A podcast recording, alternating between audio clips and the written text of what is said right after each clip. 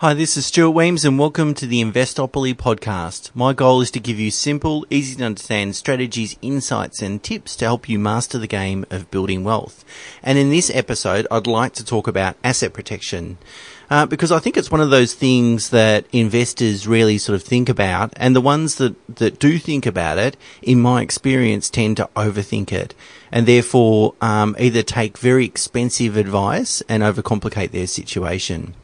In fact, over the last uh, few weeks, I've met a couple of people that have paid a lot of money to either lawyers and accountants uh, that have then set up this really convoluted structure to protect their assets, uh, where in fact I think their asset protection risk is relatively low. Uh, meanwhile, uh, they've spent you know five thousand or more dollars in terms of fees uh, in order to do that. So my first tip with respect to asset protection is when getting advice, get it from someone that doesn't have a vested interest in the advice outcome. Uh, so typically that's an independent financial planner because independent financial planners don't typically set up structures like trusts and so forth. Um, and they don't obviously offer legal services.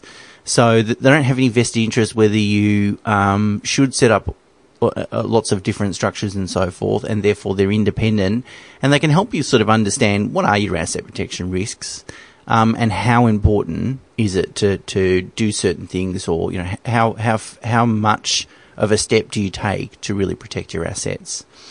So in this podcast, what I'd like to do is outline the four um, typical asset protection risks and then what to, to do to mitigate them. Okay, so asset protection risk number one is if you're self-employed. If you're self-employed, you're, you're, you're sometimes going to be exposed to risks that are different than um, what employees are exposed to naturally. So the first thing that you need to think about is what if you get sued? Uh, and uh, so th- there's two things that you need to do about that. Uh, firstly, you need to have a business structure that's limited in liability. So that typically that's a company, and you'd then typically have the shares in that company owned by a discretionary family trust. Um, for, for, example, then you might have a further company underneath that. But essentially, what you want to do is if you get sued, then the assets of the business are only at risk, not your personal assets. Uh, the second thing you need to do is make sure that you've got the right insurances in place, business insurances in place, and that, that could be public liability, product liability, warranty insurance, business interruption, work cover insurance, professional indemnity, public liability, all those sorts of things. Now, you don't necessarily need all of them, but speaking to a good business broker will help you understand what are the key insurances that you need. Uh, so that's the first step. Right structure, right insurances. The second step is to understand what are the two key risks that directors of a business can be held personally liable for. And typically, there's only two. The first one is trading while insolvent. So that is if you're deemed insolvent and you keep trading, a director can be held personally liable for that. And then not maintaining a safe workplace. So um, again, if if uh, you're in a business that uh, has a, a, riskier workplace, you know, maybe manufacturing, construction, those sorts of things, uh, you really want to make sure that your business is doing and taking all the necessary steps to protect yourself from those risks. But apart from that, have the right structure insurance, uh, your asset protection risks are, are relatively low. The second asset protection risk category is occupational risk. So obviously some occupations carry higher risks than others.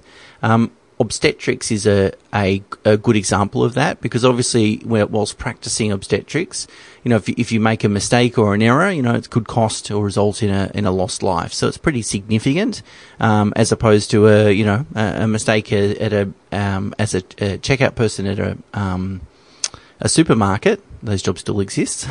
you know, you make a mistake, it's, is not such a, a great deal. Um, when looking at riskier occupations, we need to understand that professional indemnity insurance, particularly in Australia, has very deep cover. And there's restrictions in terms of legal liability in relation to professional matters as well.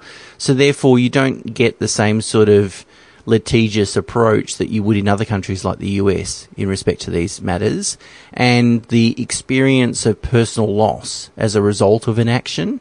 Um, so personal loss outside of the professional indemnity insurer paying for any losses um, is very very limited. There's there's there's very few cases, and and um, those the the amounts of loss are, are very small.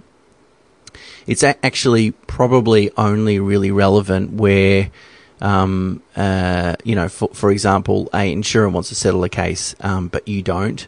You know, they want to settle the case to, to make it go away, but from a professional, reputational perspective, you don't want to settle it, and maybe then you take on the legal costs. In that situation, potentially, uh, you're personally liable for that. But that's that's far-reaching. Uh, so the only action or the main action that professional indemnity insurance won't cover is if you're criminally negligent. Well, you know, most of us go to work and and we um, uh, do a, a, good professional job, so I don't think we need to worry about criminal negligence. The fourth asset protection risk is is being a property investor, and so that would uh, occur when a tenant or their guests suffer an injury whilst attending one of your properties.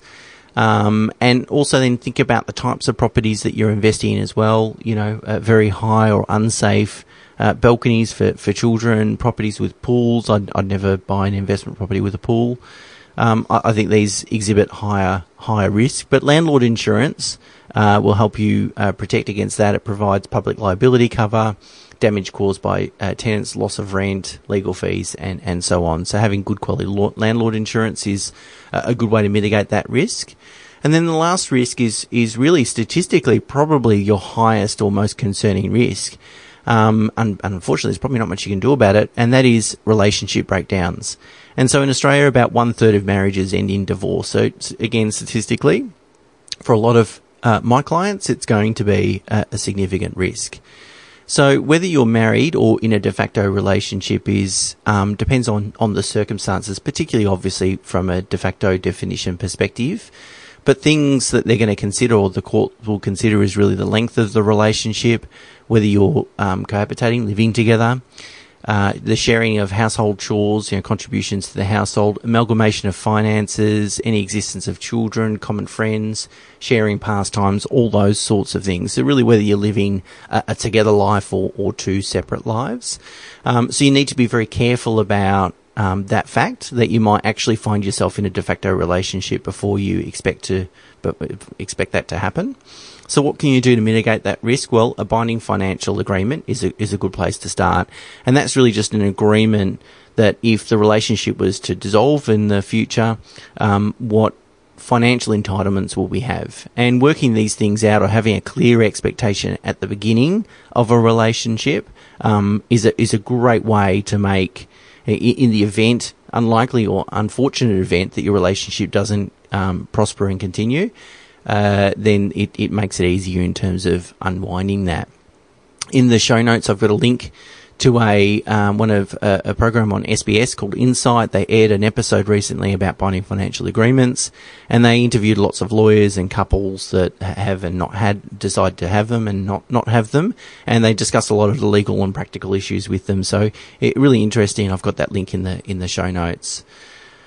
Um, so that's that's all you can really do, uh, I guess, to protect your assets. Then, in, in the event of a relationship breakdown, I guess the only other thing that you can do is make an agreement at the outset that if we were to go through that, that you commit to a, a different process of resolving a, a relationship breakdown dispute, and and that could be something like collaborative law.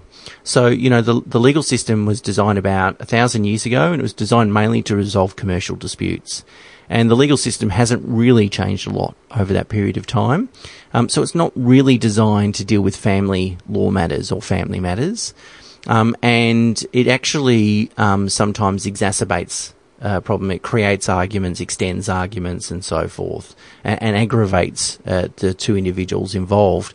And so, collaborative law is something that's becoming uh, more popular, and you can get um, legal practitioners that practice in collaborative law.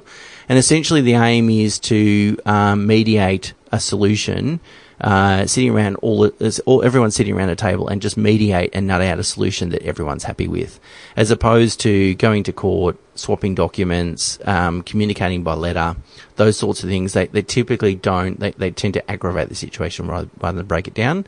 So one thing that you could po- possibly do at the beginning of a relationship is to say, look, if it if it if it doesn't work out, let's both agree to um, enter into the, a collaborative law solution and um, and maybe that might help you in the in the future. So asset protections um, obviously a really important uh, asset aspect to consider. And really, there's you know a full financial plan or holistic financial plan should consider lots of things, including and the main ones are really cash flow, investment strategy, asset selection, asset protection, risk management, insurances, and then wills and estate planning. Uh, so it doesn't necessarily mean you need uh, very comprehensive solutions in all those aspects, but what you need to do is tick that box. You need to think about those sorts of things. So I think um, talking about asset protection demonstrates really the benefit of of receiving holistic advice to make sure that you know that there's nothing missed. And I would say most people don't have very high asset protection risks, but there are a couple of small key things that they need to do to, to mitigate some of those risks. Um, and the, the podcast today has sort of touched on them. So as always, there's more information in the, in the show notes and a link to the blog on our website. Um, so certainly have a look at that.